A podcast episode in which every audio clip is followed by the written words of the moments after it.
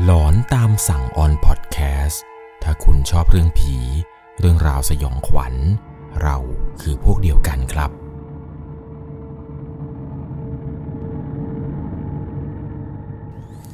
สวัสดีครับทุกๆคนครับ ขอต้อนรับเข้าสู่ช่วงหลอนตามสั่ง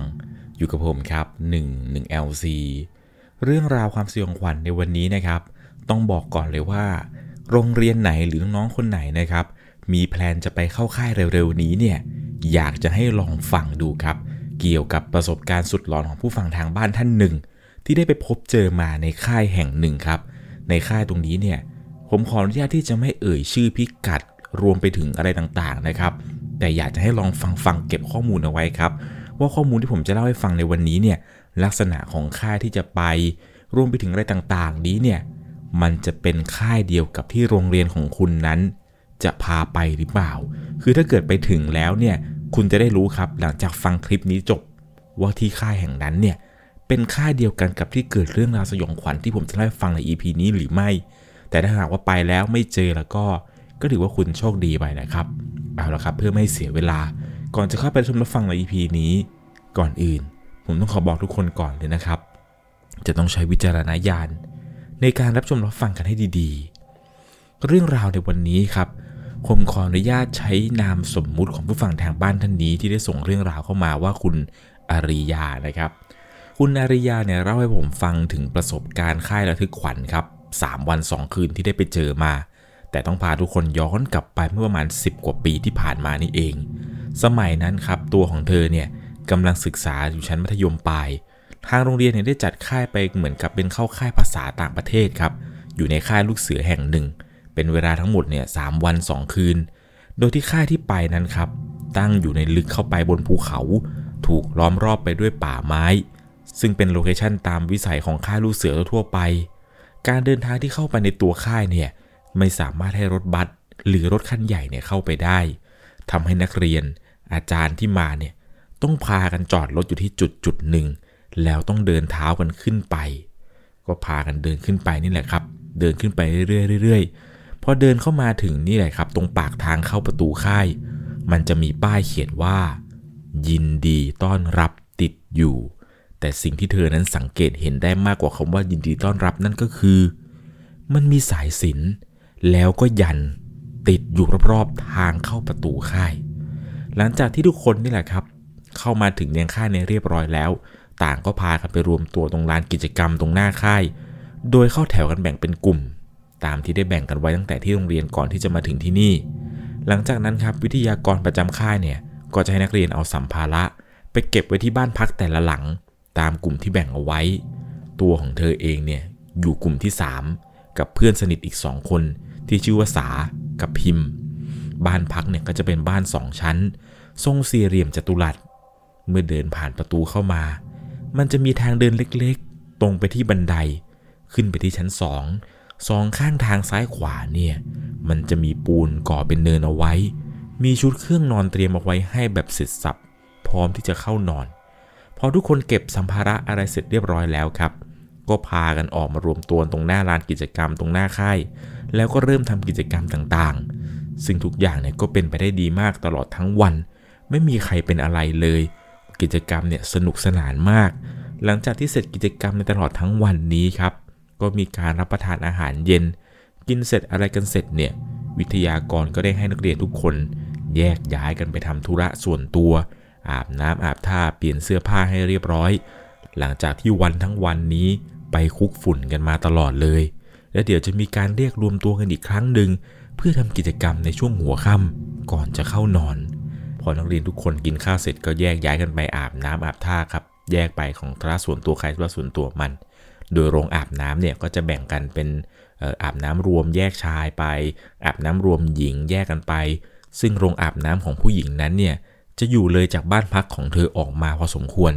ทำให้ต้องเดินไกลกว่านักเรียนกลุ่มอื่นๆ ถัดจากโรงอาบน้ำหญิงไปเนี่ยมันจะล้อมรอบไปด้วยเนินเขา สลับต้นไม้เป็นหย่อมๆ โดยจะมีทางลาดที่สามารถเดินขึ้นไปได้ พอหลังจากที่อาบน้ำเลยเสร็จกันเรียบร้อยแล้วครับ ตัวของเธอ และเพื่อนอีกสองคนที่ชื่อว่าสากับพิมพ์ ก็พากันเดินกลับไปที่บ้านพักนี่แหละครับ ในระหว่างการเดินกลับไปนี้สามคนเนี่ยก็พากันคุยนู่นคุยนี่อะไรกันไปเรื่อย และปรากฏว่าเธอเองเนี่ยนั่นเหลือไปเห็นเป็นร่างของผู้หญิงคนหนึ่ง ยืนอยู่ตรงข้างต้นไม้บนเนินเขาที่อยู่ตรงข้างหลังลงอาบน้ำตอนนั้นเนี่ยเธอตกใจมาก แต่ก็ไม่ได้โวยวายอะไรออกมา พยายามคิดซะว่าตัวเองเนี่ยตาฝาดไปหรือเปล่า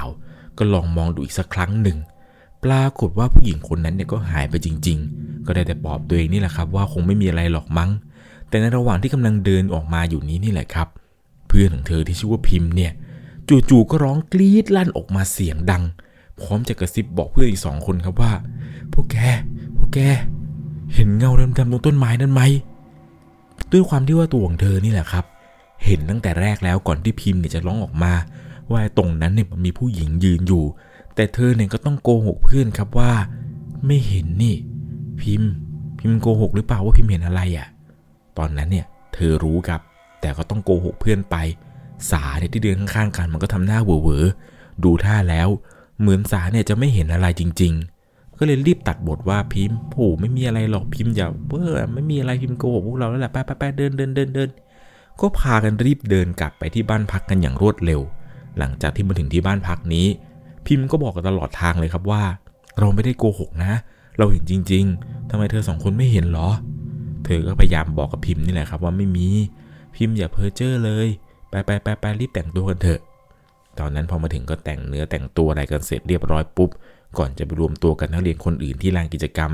เพื่อที่จะทำกิจกรรมต่อในช่วงหัวค่ำโดยตั้งใจว่าจะไม่คิดถึงไอ้สิ่งที่เห็นเมื่อสักครู่นี้ เพราะว่ายังต้องอยู่ที่ค่ายนี้อีก 2 วัน ตลอดการทำกิจกรรมในค่ำคืนนี้ครับ ตัวของเธอเองเนี่ยจับสังเกตพิมพ์ได้ว่า พิมพ์เนี่ยมีอาการลุกลี้ลุกลน หันซ้าย หันขวา แล้วก็จ้องเข้าไปในป่าตลอดเวลา พิมพ์เนี่ยมีอาการแปลกๆ จนมีอยู่ครั้งหนึ่งนี่แหละครับ ที่พิมพ์เนี่ยหันหน้าจ้องเข้าไปในป่าเป็นเวลานานๆทำให้ตัวของเธอเนี่ยต้องหันไปมองตามครับ ว่าพิมพ์เนี่ยมองอะไรอยู่ พอมองตามสายตาที่พิมพ์มองเข้าไปนั้น ตัวของเธอเองเนี่ยก็ได้ไปสบตาเข้ากับร่างผู้หญิงคนหนึ่ง ที่จำได้ดีว่าผู้หญิงคนนี้ คือคนเดียวกันกับที่เห็นตรงต้นไม้ เมื่อช่วงหัวค่ำตรงโรงอาบน้ำเธอเนี่ยรีบหันหน้ากลับมาทันทีหักห้ามใจตัวเองไม่หันกลับไปมองอีกรอบ พยายามลืมกับสิ่งที่เห็น และทำตัวให้ตัวเองเนี่ยสนุกกับกิจกรรมตรงข้างหน้า ทั้งที่ในใจเนี่ยก็อดคิดไม่ได้ ว่าผู้หญิงคนนั้นเนี่ยเขาต้องการอะไร ทำไมเขาถึงมาปรากฏตัวเห็น แต่การมาปรากฏตัวของผู้หญิงคนนี้เนี่ย ก็มาในลักษณะปกตินะครับ ไม่ได้มาในที่แบบว่าคอหัก แขนหักเลือดไหลอาบท่วมร่างกายอะไรใดเพียงแต่ว่าผู้หญิงคนนี้นี่แหละครับ เขาเนี่ยเหมือนกับจ้องเขม็นมาที่เพื่อนของเธอที่ชื่อว่าพิมพ์ เธอเนี่ยเริ่มสังหรณ์ใจแปลกๆ ว่าทำไมเนี่ยพิมพ์ก็มีพฤติกรรมที่เปลี่ยนไป กับผู้หญิงคนนี้ที่เห็นตั้งแต่โรงอาบน้ำแล้ว ไม่รู้ว่าเพื่อนเนี่ยจะเป็นอะไรหรือเปล่า แต่ตัวของเธอนี่แหละครับ ก็ได้แต่เก็บความกังวลนี้ไว้ในใจ ไม่กล้าที่จะเอ่ยปากบอกใคร หรือแม้แต่จะถามพิมพ์ครับ ว่าพิมพ์เนี่ยโอเคไหม คืนนั้นเนี่ยหลังจากจบกิจกรรมในช่วงหัวค่ำไป ทุกคนก็ต้องแยกย้ายกันเข้าไปนอนตามบ้านพักใครบ้านพักมัน ระหว่างนั้นครับ เธอเนี่ยหลังจากที่เพียจากการทำกิจกรรมมาตลอดทั้งวัน ตอนที่เดินมาถึงห้องแล้วเนี่ยหัวถึงหมอนปุ๊บก็หลับไปอย่างง่ายดาย แม้ว่าที่นี่เนี่ยจะแปลกต่างถิ่นก็ตาม ปกติแล้วเนี่ยจะเป็นคนที่นอนต่างถิ่นไม่ค่อยได้ครับ เพราะว่ามันแปลกที่ แต่ในค่ำคืนนี้เนี่ยอาจจะเนื่องจากการเดินทางที่เหน็ดเหนื่อย กิจกรรมอะไรต่างๆ รวมไปถึงเรื่องราวแปลกๆ ที่เธอเองเนี่ยอยากจะลืมมันมากๆ ถึงการเห็นผู้หญิงปริศนาที่โรงอาบน้ำตอนนั้นเนี่ยเธอก็หลับไป แต่ไม่แน่ใจเหมือนกันครับว่าหลับไปนานขนาดไหน เริ่มรู้สึกเหมือนกับว่าจะมีบางอย่างเนี่ยเคลื่อนตัวผ่านตรงปลายเท้าของเธอ ธอมีความรู้สึกเหมือนกับมีอะไรบางอย่างเนี่ยมันเย็นเย็นวูบวูบทำให้เธอต้องค่อยๆ ลืมตาขึ้นมาดู ว่าสิ่งที่เธอรู้สึกนั้น มันคืออะไร แต่ตอนที่ลืมตาขึ้นมานี้ สายตาของเธอเนี่ยก็ไม่ได้เห็นอะไรหรอกครับ มีเพียงแต่ความมืดในห้องนอน ตอนนั้นเนี่ยสายตาเริ่มค่อยๆ ปรับโฟกัสความมืดได้ ปรากฏว่าเธอได้เห็นว่ามันมีร่างเป็นร่างผู้หญิงคนหนึ่ง เป็นร่างดำๆยืนค่อมเหนือร่างของเพื่อนของเธอ ที่นอนถัดไปอีกสองแถว แล้วร่างดำๆนั้นเนี่ย มันค่อยๆโน้มตัวลงไปหาเพื่อนของเธอเรื่อยๆ ตัวของเธอเนี่ยได้แต่นอนนิ่ง ไม่กล้าแม้แต่จะส่งเสียงทำอะไรไม่ถูก รีบหลับตาแล้วก็ข่มใจให้หลับ พร้อมกับสวดมนต์ไปในใจตลอดทั้งคืน ในใจเนี่ยก็หลับตาครับสวดภาวนาไปขอให้เพื่อนเนี่ย ปลอดภัยไม่โดนเองเงาดำๆที่เห็นว่ายืนค่อมร่างอยู่เนี่ย มันทำอะไรไปก่อน พยายามหลับไปแล้วสวดมนต์ไปเรื่อยตลอดทั้งคืน จนกระทั่งถึงเช้าครับ เธอเนี่ยเผลอหลับไปตอนไหนก็ไม่แน่ใจ รุ่งเช้ามาเนี่ยเธอรีบลุกขึ้นคนแรกก่อนใครเพื่อน เพราะที่จริงเนี่ยก็นอนไม่ค่อยหลับตลอดทั้งคืน ไอ้ภาพเงาดำนั้นเนี่ยมันยังคงติดตาเธอมาอยู่ตลอด พร้อมกับความกังวลใจที่เพิ่มเข้ามาว่า พิมพ์จะเป็นอะไรหรือเปล่า แต่ตอนนั้นก็ได้มีการคุยกับพิมพ์นี่แหละครับว่าพิมพ์ เราถามตรงๆนะ พิมพ์ยังโอเคอยู่ไหม พิมพ์อยากกลับบ้านก่อนหรือเปล่า แต่ได้คุยกับพิมพ์ก็ไม่รู้สึกว่าพิมพ์จะมีความผิดปกติอะไร เพียงแต่ว่าพิมพ์เองเนี่ยบอกกับเธอแค่ว่า เมื่อคืนเนี่ยนอนหลับสนิท ไม่ได้ฝันร้าย หรือมีอะไรแปลกๆเลย พอเธอได้ยินเช่นนี้ครับ เธอก็ไม่ได้พูดอะไรต่อเพราะไม่อยากให้เพื่อนเนี่ยรู้สึกไม่สบายใจ หรือเพื่อนเนี่ยรู้สึกกลัวกับสิ่งที่เธอนั้นเห็น วันนี้นี่แหละครับ เป็นวันที่พิมพ์เนี่ย มีอาการเริ่มปวดเมื่อยตามตัว พิมพ์เนี่ยบอกกับเธอว่าเขาเนี่ยรู้สึกปวดเมื่อยมาก ไม่รู้เป็นอะไรมันปวดเมื่อยบ่าเมื่อยไหล่เมื่อยตัวไปหมดเลย เธอเองก็ถามพิมพ์นี่แหละครับว่ายังไหวอยู่ไหมจะกลับบ้านก่อนหรือเปล่า แต่พิมพ์เนี่ยก็บอกว่าไหวครับ ก็ยังสามารถเข้าร่วมกิจกรรมอะไรได้ตามปกติ ไม่ได้มีปัญหาอะไร ที่จริงคือเข้าร่วมกิจกรรมได้ดีเกินปกติด้วยซ้ำตามนิสัยของพิมพ์เนี่ยพิมพ์เป็นคนเรียบร้อยครับ พิมพ์ขี้อายด้วยซ้ำไป ปกติแล้วพิมพ์เนี่ยจะเป็นคนที่ขี้กลัว ไม่ชอบทำอะไรเสี่ยงๆแต่วันนี้เนี่ยพิมพ์กลับทำตัวแปลกๆ ดูกระตือรือร้นที่จะทำกิจกรรมเสี่ยงๆที่ต้องวัดใจ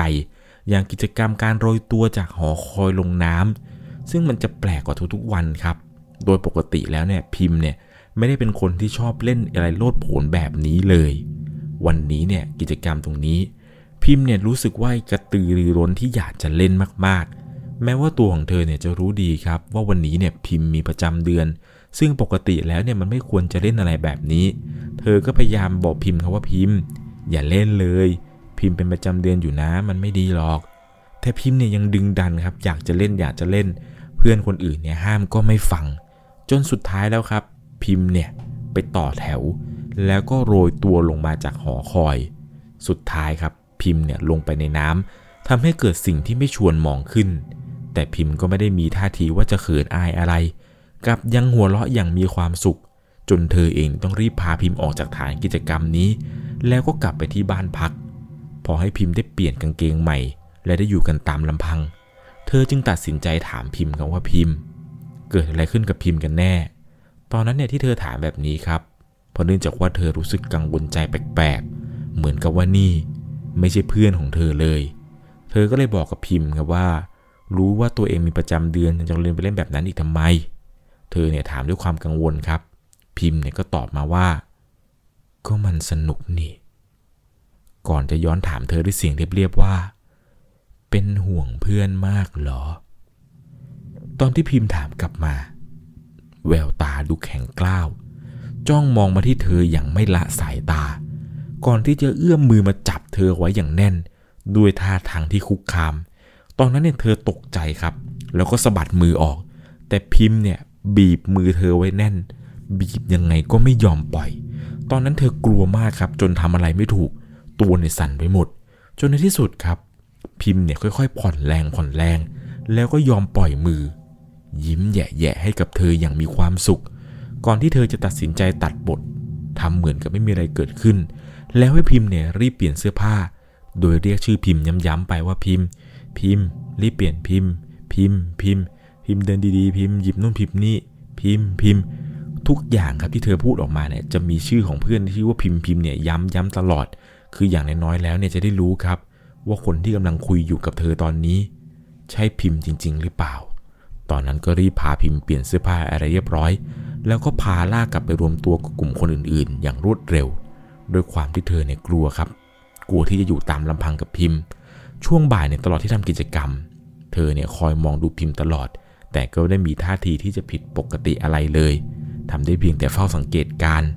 จนกระทั่งถึงช่วงเวลารับประทานอาหารเย็นนี่แหละครับ พิมพ์เนี่ยเริ่มมีพฤติกรรมที่ผิดปกติขึ้นมากกว่าเดิม เนื่องจากว่าพิมพ์ครับ เป็นคนที่เป็นโรคหอบ แล้วมีอาการแพ้อาหารหลายอย่างแบบรุนแรง โดยเฉพาะอาหารจำพวกถั่วทุกชนิด ซึ่งเรื่องนี้ครับทั้งอาจารย์และก็เพื่อนๆทุกคนเนี่ยต่างรู้ดี เย็นวันนั้นเนี่ยที่ค่ายได้มีเมนูที่ผสมถั่วอยู่ด้วย แต่วันนี้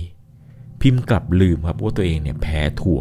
เพราะตอนที่ต่อแถวเรียงเพื่อรับอาหารจากแม่บ้านประจำค่าย เธอไม่ได้ปฏิเสธเมนูดังกล่าว ตอนนั้นเนี่ยพิมพ์ไปต่อแถว แล้วก็บอกให้เขาตักตักมาเลย พอตักมานี่แหละครับ มาวางที่โต๊ะ เธอเนี่ยเห็นว่าพิมพ์กำลังจะกินอาหารนี้เข้าไปในปาก ก็ต้องรีบเอามือเนี่ยมาปัดช้อนเพื่อนทิ้งไป ตอนนั้นเองเนี่ยสาเองก็เริ่มจับความผิดปกตินี้ได้ พิมพ์เนี่ยก็ไม่ยอมตอบอะไร แล้วก็ยังคงดึงดันเหมือนจะกินให้ได้ เธอก็เลยตอบไปว่าพิมพ์ พิมพ์แพ้ถั่วนะทำแบบนี้มันอันตราย ตอนนั้นเนี่ยเธอเริ่มโวยวายแล้วครับเริ่มรับรู้กับสิ่งที่มันเกิดขึ้น ว่าเพื่อนคนนี้เนี่ยเหมือนกับไม่ใช่เพื่อนคนเดิมของเธอ แต่พิมพ์เนี่ยยังคงนิ่งไม่ได้โต้ตอบอะไร แล้วก็พยายามจะตักข้าวอยู่งั้นนั่นแหละครับพยายามที่จะตักกินอาหารไอ้ตรงที่ว่าเธอแพ้เนี่ยทั้งทั้งที่รู้อยู่แล้วครับว่าอาหารนี้มันแพ้ถั่ว ปกติแล้วเนี่ยพิมพ์จะไม่เป็นคนที่ดื้อดังอะไรแบบนี้เลย พิมพ์จะเป็นคนเรียบร้อยเรียบร้อยน่ารักกับเพื่อนทุกๆคน แต่วันนี้เนี่ยพิมพ์มีอาการแบบผิดปกติไป ดูเหม่อลอย เธอเองเนี่ยก็เลยมองพิมพ์ด้วยสายตาที่กังวลแล้วก็ปนโกรธแล้วก็พูดกับพิมพ์ด้วยน้ำเสียงที่แบบโกรธโกรธนิดๆว่า ถ้ายังไม่หยุดนะ เราจะแช่งนะ พอหลังจากที่เธอพูดจบ เธอก็เดินไปหาอาจารย์ที่ยืนคุมนักเรียนอยู่ไกลๆ เธอก็เดินไปบอกอาจารย์คนหนึ่ง แกเนี่ยชื่อว่าอาจารย์จูน อาจารย์จูนเนี่ยเป็นอาจารย์ที่ปรึกษาประจำกลุ่มครับ แล้วเธอก็เล่าให้อาจารย์จูนฟังว่า พิมพ์ แพ้อาหารที่เป็นถั่ว แล้วกำลังจะกินเข้าไป ทั้งนั้นที่ตัวเองเนี่ยแพ้ถั่วแท้ๆ ไม่รู้ทำไม พิมพ์ถึงมีอาการแปลกๆ อก็เล่าไปเรื่อยๆครับ รวมไปถึงสิ่งที่เห็นเมื่อคืนก่อนด้วยว่า ผู้หญิงคนหนึ่งที่เธอเห็นตรงหลังลงอาบน้ำและสิ่งที่พิมพ์เนี่ยเคยพูดว่า เห็นเงาไม้ตรงต้นไม้ตรงต้นไม้ แล้วก็อะไรหลาย ๆ อย่างครับ ที่มันเกิดขึ้นกับพิมพ์ พอได้รับรู้เรื่องปุ๊บครับ อาจารย์จูนเนี่ยก็ไปเรียกพิมพ์มา พิมพ์ก็เดินมาครับ ก่อนที่อาจารย์จูนเนี่ยจะเริ่มสอบถามพิมพ์ว่า เป็นอะไรทำไมถึงเป็นแบบนี้ แกเนี่ยต้องการที่จะพิสูจน์ครับ ว่าเด็กคนนี้เนี่ย ใช่พิมพ์จริง ๆ หรือเปล่า แกก็เริ่มพูดครับว่าเป็นอะไรทำมาอะไรนู่นนั่น เพื่อที่จะพิสูจน์ครับว่านี่คือพิมพ์ หรือมีใครเข้ามาแฝงอยู่ แต่พิมพ์ก็ตอบคำถามได้ถูกต้องหมด แบบไม่ได้มีท่าทีที่ผิดปกติอะไรเลย ถามอะไรก็ตอบได้หมดครับ แม้กระทั่ง ชื่อพ่อชื่อแม่ สิ่งที่ของกินอะไรต่างๆ รวมไปถึงว่าของที่แพ้เนี่ยแพ้อะไรบ้าง และพิมพ์ก็ยืนยันหนักแน่นกับอาจารย์ว่า ตัวเองเนี่ยหายแพ้ถั่วนานแล้ว มีแต่ตัวของเธอนี่แหละที่คิดมากไปเอง จนสุดท้ายครับอาจารย์จูนเนี่ยก็ทำอะไรไม่ได้ ก็ต้องปล่อยพิมพ์ไป แต่ก็ได้กำชับกับตัวของเธอนี่แหละครับ แล้วก็บอกเพื่อนๆว่า คอยจับตาดูพิมพ์กันให้ดีๆนะ ว่าในค่ำคืนนี้ เธอเนี่ยจะมีอะไรแปลกๆอีกพอหลังจากที่กินข้าวในกันเสร็จนะครับ ก็พากันทำกิจกรรมช่วงดึกเสร็จอะไรเสร็จปุ๊บ ทุกคนก็แยกย้ายกันเข้าไปนอน คืนนั้นเนี่ยเธอเนี่ยจับตาดูพิมพ์ตลอดเวลาครับ ตั้งแต่พิมพ์อาบน้ำเปลี่ยนเสื้อผ้า ล้มตัวลงนอนห่มผ้าห่มแบบไหนใส่ถุงเท้าหรือเปล่าใส่ชุดนอนสีอะไร เธอเนี่ยจับตาดูพิมพ์ตลอดเวลาเลย หลังจากที่เห็นว่าเพื่อนคนนี้มันเข้านอนไปแล้ว เธอก็ค่อยล้มตัวลงนอนบ้าง วันนี้เนี่ยทำกิจกรรมเหนื่อยมาทั้งวัน แต่ก็ไม่สามารถที่จะข่มตาให้หลับสนิทได้ เพราะว่านอนหลับไปสักพักหนึ่งก็เริ่มได้ยินเสียงหายใจหอบทีๆ ดังอยู่ข้างๆ เสียงเนี่ยเป็นเสียงคนหายใจเร็วๆนี่แหละครับ เสียงจะดังประมาณ เหมือนคนพยายามที่แบบหายใจเข้าหายใจออกแบบรวดเร็วมากๆ จนเธอเนี่ยต้องลืมตาขึ้นมาดู เห็นว่าพิมพ์นี่แหละครับ นอนหายใจหน้าแดง มือไม้เนี่ยเกรงไปหมด ตอนนั้นนี่ตกใจมากครับรีบลุกขึ้นแล้วก็ร้องเสียงดังโวกเวกโวยวายทำให้เพื่อนคนอื่นเนี่ยต้องตื่นตามมาดูด้วย ทุกคนพากันมารุมล้อมที่ร่างของพิมพ์ครับ แล้วก็ร้องโวกเวกโวยวายกันใหญ่ จู่ๆเนี่ย เธอได้ยินเสียงผู้หญิงหัวเราะครับ ดังแว่วขึ้นมา เสียงหัวเราะแบบดูสะใจมากๆครับ ดังแว่วมาจากตรงไหนสักที่หนึ่ง เธอได้หันไปตามที่มาของเสียงดูครับ แล้วก็ได้เห็นว่า เสียงที่เธอได้ยินเนี่ย มันเป็นเสียงหัวเราะของผู้หญิงคนหนึ่ง ที่ยืนอยู่ไม่ไกลจากตรงนี้เลย เธอเนี่ยรู้เลยครับว่าผู้หญิงคนที่เธอเห็นนี้ เป็นคนเดียวกันกับที่เธอเห็นมาตั้งแต่ในคืนแรก ตอนนี้เนี่ยได้เห็นใบหน้าของผู้หญิงคนนี้ชัดขึ้น เพราะว่าผู้หญิงคนนี้นั้น มันนั่งอยู่ตรงที่พักบันได มองตรงมาที่พิมพ์ ก่อนที่จะหัวเราะออกมาเบาๆ แล้วก็หันหน้ามาสบตากับตัวของเธอ ตอนนั้นเนี่ยตัวเธอสั่นไปหมดเลยแหละครับ ที่ได้เห็นทั้งเพื่อนคนนี้เนี่ยหอบหายใจหอบ แล้วก็เห็นไปเห็นผีผู้หญิงคนหนึ่งที่นั่งอยู่ตรงนั้นแบบระยะใกล้ๆ เธอช็อกไปหลายนาที ก่อนจะตั้งสติได้รีบเบือนหน้าหนีไปทางอื่น แกล้งทำเป็นมองไม่เห็น ก่อนจะวิ่งออกไปบ้านพักเพื่อไปเรียกคนอื่นมาช่วย โดยมีสาเนี่ยวิ่งตามออกมา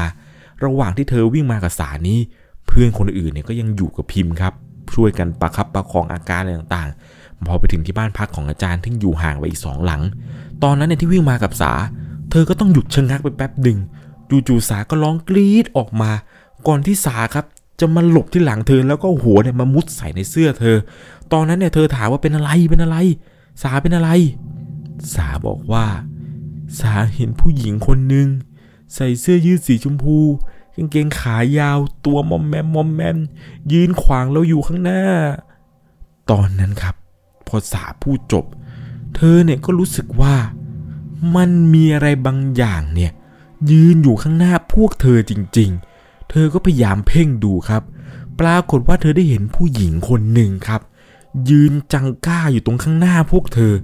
ห่างไปไม่ไกลเลยแหละครับ เธอเนี่ยงงมากว่าทีแรกเนี่ย ตั้งใจจะไปทางนั้น แต่ไม่ได้เห็นอะไรพอทันทีที่สากรีดร้องเนี่ยแล้วเธอหันไปหาสาแป๊บเดียว หันกลับมาอีกที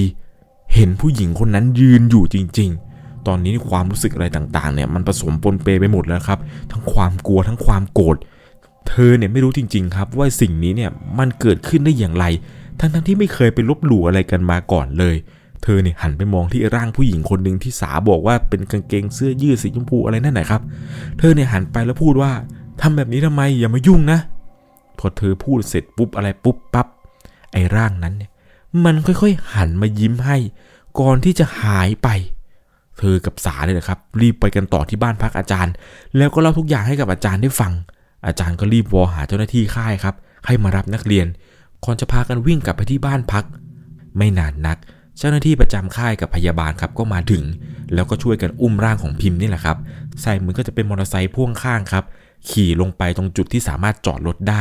เธอเองเนี่ยก็ไปกับเพื่อนคนนี้นี่แหละครับ เพราะเนื่องจากว่าเป็นห่วงเพื่อนคนนี้ ไปถึงเนี่ยก็เห็นว่าตรงที่จอดรถครับ มีรถพยาบาลเนี่ยมารออยู่ ก็ได้นำร่างของพิมพ์เพื่อนเธอนี่แหละครับ ขึ้นรถพยาบาลไปในตอนนั้น หลังจากที่พิมพ์ครับขึ้นรถพยาบาลไปแล้วเนี่ย เธอเนี่ยก็ต้องเดินทางกลับขึ้นไปในค่ายนั้น หลังจากที่ทุกอย่างสงบครับ นักเรียนทุกคนเนี่ยกลับไปนอนที่โรงนอนตามเดิม แม้ว่าคืนนี้จะเหนื่อยแล้วก็ง่วงมากขนาดไหน แต่เธอเนี่ยก็นอนไม่หลับครับ มันมีเรื่องให้คิดมากมาย ไหนจะเรื่องผู้หญิงที่เห็น อาการของพิมพ์ที่มันหนักจนเพื่อนเนี่ยต้องไปที่โรงพยาบาล ทั้งเป็นห่วงเพื่อนทั้งอะไรต่างๆ นานา คิดตลอดทั้งคืนเลยแหละครับว่า ถ้าตอนนั้นเนี่ยไปแจ้งอาจารย์ให้เร็วกว่านี้ พิมพ์ก็คงไม่เป็นอะไร สาเหตุที่พิมพ์เนี่ยดูแบบหอบหืดได้มากขนาดนี้ เธอเชื่อว่าบางทีแล้วพิมพ์เนี่ยอาจจะกินอาหารมื้อนั้นเข้าไปครับ มื้อที่มีถั่วผสม แล้วพิมพ์เนี่ยเป็นคนที่แบบแพ้ถั่วหนักมาก คือคนที่มีอาการแพ้อะไรประมาณนี้ครับ มันจะออกฤทธิ์แบบบางคนเนี่ยจะหายใจไม่ออกเลย ถ้าเกิดแพ้อาหาร อย่างผมเองเนี่ยจะรู้เลยครับเพราะว่าน้องสาวของผมเนี่ยแพ้กุ้ง เวลาที่แพ้เนี่ยครับคือน้องเนี่ยจะหายใจไม่ออกเหมือนกับมีอะไรเนี่ยติดขัดอะไรบางอย่าง ก็ต้องรีบให้กินยาแก้แพ้ หนักสุดนี่คือรีบส่งโรงพยาบาลเลย อาการของพิมพ์ในตอนนี้เนี่ยก็เหมือนเหมือนกันครับ พิมพ์เนี่ยน่าจะแอบกินอาหารที่ปนเปื้อนถั่วเข้าไปทำให้เกิดอาการแบบนี้ขึ้นมา ระหว่างที่เธอเนี่ยกำลังนอนคิดนู่นคิดนี่ เป็นช่วงที่กึ่งหลับกึ่งตื่นอยู่พอดี เหมือนกับเธอจะได้ยินเสียงคนเดินมอยู่ที่ปลายเท้า เสียงนี้เนี่ยเดินวนไปวนมาอยู่รอบตัว เธอรู้สึกเหมือนอะไรเย็นๆเนี่ยมาแตะเข้าที่แก้ม พยายามหลับตาให้แน่นและไม่กล้าที่จะลืมขึ้นมาดู และคิดว่า เดี๋ยวก็เช้าแล้วเดี๋ยวก็เช้าแล้วอดทนไว้อดทนไว้ แต่สิ่งที่เธอสัมผัสได้เนี่ยครับมันเริ่มหนักขึ้นเรื่อยๆ เพราะว่าไอความรู้สึกที่เหมือนกับมีใครเนี่ยมาแตะที่แก้ม เธอเนี่ยรู้เลยว่ามันเป็นมือของใครบางคน ที่เย็นแบบเย็นเยือก มาสัมผัสบริเวณที่แก้มของเธอแบบนานขึ้นกว่าเดิม แล้วก็เหมือนกับไอ้สิ่งสิ่งนี้ที่มันนำมือมาแตะที่แก้มของเธอนี้ มันค่อยๆหมุนไปหมุนมา แล้วก็เอานิ้วครับมาเขี่ยผมของเธอเล่นเขี่ยวนไปวนมา แล้วก็เหมือนกับว่าระหว่างที่มือนี้มันกำลังเขี่ยอยู่ที่ผมของเธอ มันเหมือนกับมันมีลมอะครับ เป่าใส่หู เสียงที่เธอยินตอนนั้นเนี่ยเป็นเสียงดังตอนนั้นเนี่ยเธอตกใจมากครับ แต่ก็ไม่กล้าที่จะลืมตามา นี่มันคืออะไรกัน มันจะอะไรกันนักหนาวะ ได้แต่บอกกับตัวเองครับ ว่าสิ่งที่เกิดขึ้นอยู่นี้ ถ้าเป็นเพื่อนมาแกล้งแล้วก็จะเล่นให้หนักเลย แต่ถ้าไม่ใช่เพื่อน ก็คงจะต้องยอมรับสภาพ ว่าสิ่งที่เรากำลังเจอ มันคือผี ตอนนั้นเนี่ยเธอก็พลิกตัวครับนอนตะแคง แล้วก็เอาหมอนมาปิดหูตัวเองเอาไว้ จนทุกอย่างเนี่ยเริ่มสงบ แต่สักพักหนึ่ง เริ่มได้ยินเสียงเหมือนกับเป็นเสียงของคนเนี่ยเรียกชื่อตัวของเธออยู่ข้างๆ เธอเนี่ยชื่อเล่นว่าขิง ก็ได้ยินเสียงนี้นะครับว่า ขิง ขิง ขิง ขิง จนเธอเนี่ยเริ่มลำคาญครับ แล้วก็ตะโกนออกมาในค่ำคืนนั้นเลยว่า บอกว่าให้พอได้แล้วไง จะหลับจะนอน อะไรกันนักหนาวะ เธอเนี่ยพูดขึ้นมาพร้อมกับตัวเองเนี่ยลุกขึ้นมานั่ง แล้วทั้งห้องเนี่ยก็มืดสนิทเพื่อนทุกคนเนี่ยต่างนอนหลับกันหมดทุกอย่างเนี่ยเงียบหมด เธอเนี่ยตัดเรื่องที่ว่าเพื่อนเนี่ยแกล้งออกไปเลย เพราะว่าสิ่งที่เธอเจอตอนนี้ คือผีหลอกครับ ตอนนั้นเนี่ยเธอคมตัวลงนอนต่อ แต่ก็ยังคงได้ยินเสียงเรียกเหมือนเดิมนี่แหละครับคิงคิงคิงเสียงนี้มันเบาเรื่อยๆเรื่อยๆจนแทบจะเป็นเสียงกระซิบ ตอนนั้นเนี่ยเธอพอล้มตัวลงนอนปุ๊บ สาที่นอนอยู่ข้างๆนี่แหละครับ ก็เหมือนกับจะทำท่าทำทางจะตื่น เธอก็เลยบอกสาว่าสาขอโทษนะเว้ยที่เสียงดังเมื่อกี้ พอเธอพูดจบปุ๊บครับ สาก็ไม่ได้ตอบอะไร แต่อยู่ดีๆเนี่ยสาลุกขึ้นมาครับ ลุกขึ้นมานั่งนิ่งๆ แล้วก็หันหน้ามองเธอ เธอเนี่ยก็นอนดูเพื่อนคนนี้นี่แหละครับ อยู่ดีๆเนี่ยสาลุกขึ้นมานั่ง ตอนนี้เนี่ยสาดูอาการแปลกๆ เหมือนกับว่าสาเนี่ยจะนั่งมองหน้าเธอแบบไม่ตาไม่กระพริบเลย ตอนนั้นเนี่ยเธอนอนอยู่เธอก็หันไปถามสาว่าสา สาเป็นอะไรหรือเปล่า พอหลังจากเธอพูดจบครับ เธอก็เอามือเนี่ยไปแตะที่ตัวสา แต่ดูเหมือนกับว่าสาเนี่ยยังคงนั่งนิ่งๆ ตอนนั้นเธอก็ถามว่าสา สาเป็นอะไรทำไมสาไม่นอน อยู่ดีๆ สาเนี่ยก็หันมาพูดกับเธอน้ำเสียงเรียบๆว่า กูไม่ใช่สา ตอนนั้นเนี่ยเธอกระโจนออกจากที่นอนข้างๆสาเลยแหละครับ แต่ปรากฏว่าสาเนี่ยเอามือมาคว้าขาเธอไว้ครับ บีบขาเธออย่างแน่น ตอนนั้นเธอก็ตะโกนว่าเฮ้ยสาปล่อยเว้ยสาปล่อยปล่อย เธอพยายามร้องแล้วก็สะบัดให้มือสาหลุดครับ แต่ร่างของสานี่แหละครับ ก็พูดขึ้นมาประมาณว่า กูบอกแล้วไง ว่ากูไม่ใช่สา กูไม่ใช่สา ตอนนั้นครับสาเนี่ยทั้งตะโกนก่อนที่ใบหน้าของสาเนี่ยจะเริ่มกลายเป็นผู้หญิงคนหนึ่งที่มีใบหน้าซีดๆขาวๆก่อนที่สาจะพูดขึ้นมาว่า คราวนี้เห็นกูได้แล้วหรือยัง กูบอกแล้วไงว่ากูไม่ใช่เพื่อนมึง เธอเนี่ยกลัวมากครับ ที่ไอ้ร่างนั้นมันพูดออกมา ได้แต่ก้มหน้าครับ แล้วก็หลับตาปี จนตัวของเธอเนี่ยครับคล้ายๆกับจะสลบไป หลังจากนั้นเนี่ยก็คือจำอะไรไม่ได้เลยจนกระทั่งตื่นเช้ามานี่แหละครับ ตื่นมาเนี่ยก็งวงเงียมาก ไม่รู้เหมือนกันครับว่าเมื่อคืนเนี่ยหลังจากที่เธอเห็นว่าเพื่อนเนี่ยเปลี่ยนไป แล้วมันมีอะไรเกิดขึ้นต่อจากนี้หรือเปล่า เธอเนี่ยงวงเงียมากตื่นมาพร้อมกับอาการปวดเมื่อยตามตัว เจ็บคอ และยังจำเหตุการณ์ที่แบบเมื่อคืนที่เกิดขึ้นได้แบบเลือนลาง แต่ก็ไม่กล้าที่จะเอ่ยปากคุยกับใคร โดยเฉพาะสา ที่ดูเหมือนว่าจะจำอะไรไม่ได้เลย สาเนี่ยพยายามมาปลุกเธอ แล้วก็ถามว่าเป็นอะไรทำไมนอนตื่นสายจังทำไมเมื่อคืนฝันร้ายหรอ เธอเนี่ยก็ดูพฤติกรรมสาดูอะไรต่างๆ แล้ว เหมือนกับว่าเมื่อคืน คนเมื่อคืนที่เธอเห็นเนี่ย มันไม่ใช่สาจริง ๆ ผิดกันกับคนวันนี้เลย ที่ตื่นมาตอนเช้า แล้วเห็นว่าสาเนี่ยเราถามเธอว่าเป็นอะไรไหมนู่นนี่นั่นอะไรยังไง เหมือนกับสาจะจำอะไรไม่ได้จริง ๆ นั่นแหละ เธอก็ไม่ได้เล่าให้เพื่อนฟังหรอกครับว่าเมื่อคืนเนี่ยเกิดอะไรขึ้น ก็เลยบอกสาครับว่าอ๋อเออไม่มีอะไรอะสาอืมเราโอเคโอเคระหว่างนั้นก็รีบอาบน้ำอาบท่าครับ ไปทำกิจกรรมกันต่อ ได้รู้ข่าวดีจากอาจารย์ครับ ว่าพิมพ์ที่ไปเมื่อคืนเนี่ยปลอดภัยแล้ว และกำลังจะถูกส่งตัวกลับไปที่โรงพยาบาลที่กรุงเทพ ตลอดที่ทำกิจกรรมในตอนเช้าครับ ก่อนจะได้กลับบ้านกันในช่วงบ่ายของวันนี้ วันนี้นี่เป็นวันสุดท้ายแล้วล่ะครับ อาการไม่สบายของเธอเนี่ยเหมือนกับมันจะเริ่มมากขึ้นเรื่อยๆเรื่อยๆ ตอนนี้เนี่ยเริ่มเจ็บคอ มีไข้นิดหน่อย แต่ก็ยังสามารถทำกิจกรรมได้อยู่ อาการเริ่มหนักขึ้นหนักขึ้นครับ ถึงขั้นมีเลือดกำเดาไหลออกมา จนอาจารย์เนี่ยต้องเข้ามาดูครับ ก่อนจะพาตัวเธอเนี่ยไปยังห้องพยาบาลประจำค่ายอาจารย์ให้เธอนี่แหละครับ นอนพักรอที่ห้องพยาบาลก่อน เพราะอีกแป๊บเดียวเนี่ยจะเป็นพิธีปิด จะได้กลับบ้านกันแล้ว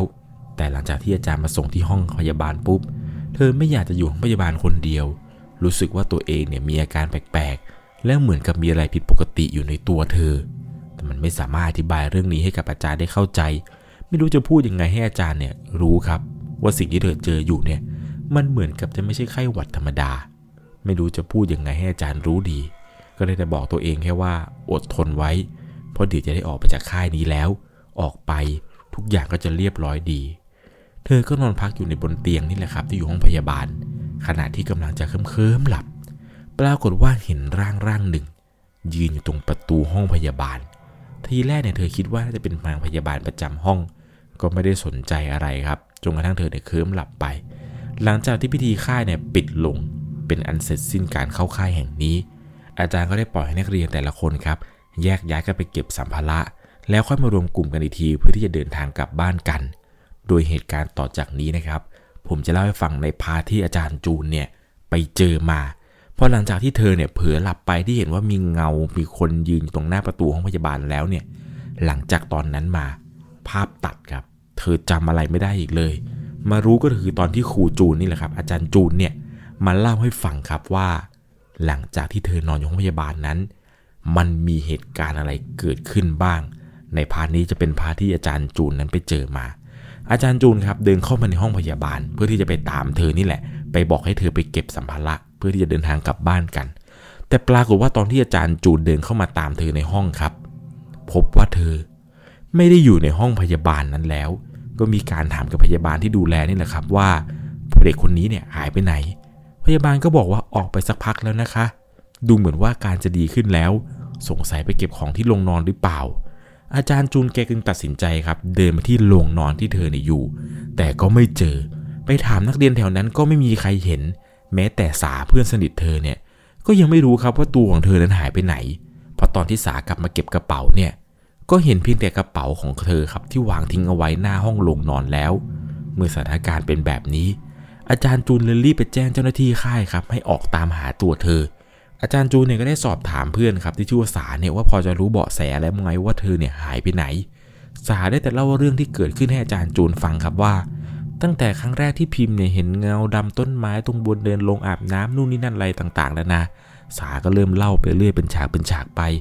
หลังจากนั้นครับทำให้อาจารย์จูนเนี่ยตัดสินใจบอกกับสาครับว่า สาไปเป็นเพื่อนอาจารย์หน่อย ไปดูขิงที่ตรงลงอาบน้ำกัน ก็พากันเดินไปครับสองคนหนึ่งวิ่งที่ลงอาบน้ำ มองหาจุดที่พิมพ์เนี่ยเคยชี้ให้ดูว่าเห็นร่างเงาดำพอในจังหวะนั้นครับที่สากับอาจารย์จูเนี่ยวิ่งไปถึง ก็ได้เห็นจริงๆครับว่าร่างของเธอเนี่ยยืนอยู่บนเนินเขา และกำลังค่อยๆเดินมุ่งตรงเข้าไปในป่า อาจารย์จูนกับสาเนี่ยรีบวิ่งตามเข้าไป แล้วก็ไปคว้าตัวเธอไว้ครับ เธอเนี่ยตะโกนโวยวายบอกว่าปล่อย อย่ามายุ่ง อย่ามายุ่งปล่อย เธอเนี่ยเวกเวกโวยวายแล้วก็มองอาจารย์จูนกับสาด้วยสายตาที่ขวางก่อนที่สะบัดตัว แล้วก็วิ่งหนีเข้าไปในป่า อาจารย์จูนกับสาก็ต้องรีบวิ่งตามเข้าไปจับตัวครับ ตอนนั้นเนี่ยเป็นอะไรที่ยากลำบากมาก อาจารย์จูนเนี่ยแกก็วิ่งไปแล้วก็สวดมนต์ไป เพื่อนของเธอเนี่ยก็ตะโกนเรียกเธอไปคิงคิงกลับมากลับมาเราจะกลับบ้านกันแล้วคิงคิงพูดไปเรื่อยครับ อาจารย์ก็สวดมนต์ไปเรื่อย อาจารย์ก็พูดขึ้นมาว่าฟังครูนะเราจะกลับบ้านกันได้แล้วเออทนไว้หยุดเดี๋ยวนี้หยุดเดี๋ยวนี้ครูเนี่ยก็ตะโกนไปพร้อมกับสวดมนต์แบบไม่ขาดปาก จนเธอเนี่ยค่อยๆรีท่าทีที่สงบลงสงบลง หลังจากนั้นครับร่างของเธอเนี่ยค่อยๆซุดตัวลงนั่งอยู่กับพื้น อาจารย์จูเนี่ยวิ่งมาทัน ก็ค่อยๆ นั่งลงตาม แล้วก็เรียกชื่อเธอครับว่าคิงคิงแต่ตอนนี้เนี่ยเธอเหมือนกับจะนิ่งไม่ขยับขยื่นก่อนจะหันมองเข้าไปในป่า อาจารย์จูนกับสาเนี่ยก็หันมองตามไป แต่ก็ไม่ได้เห็นอะไร ตอนนั้นเนี่ยเธอยังคงนั่งนิ่ง เลือดกำดาวค่อย ๆ ไหลออกมา ทั้งอาจารย์จูนแล้วก็สาเนี่ยช่วยกันประคับประคองร่างเธอครับ แล้วก็ตบตัวเธอเรียกว่า ขิง ขิง ขิง ใจดีๆไม่ลูกทำใจดีลูกขิง ขิงให้เธอเนี่ยได้รู้สึกตลอดเวลา ไม่นานนะครับ เจ้าหน้าที่ค่ายเนี่ยเขาก็รีบวิ่งตามเข้ามา แล้วก็พาเธอเนี่ยครับไปที่รถพยาบาลที่เตรียมเอาไว้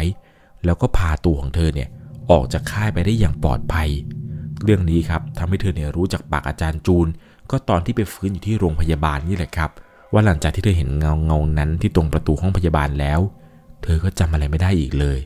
พอเธอได้ยินที่อาจารย์จูนเล่าให้ฟังอะไรแบบนี้เนี่ย เธอก็ยังรู้สึกว่ามันเป็นไปได้หรอ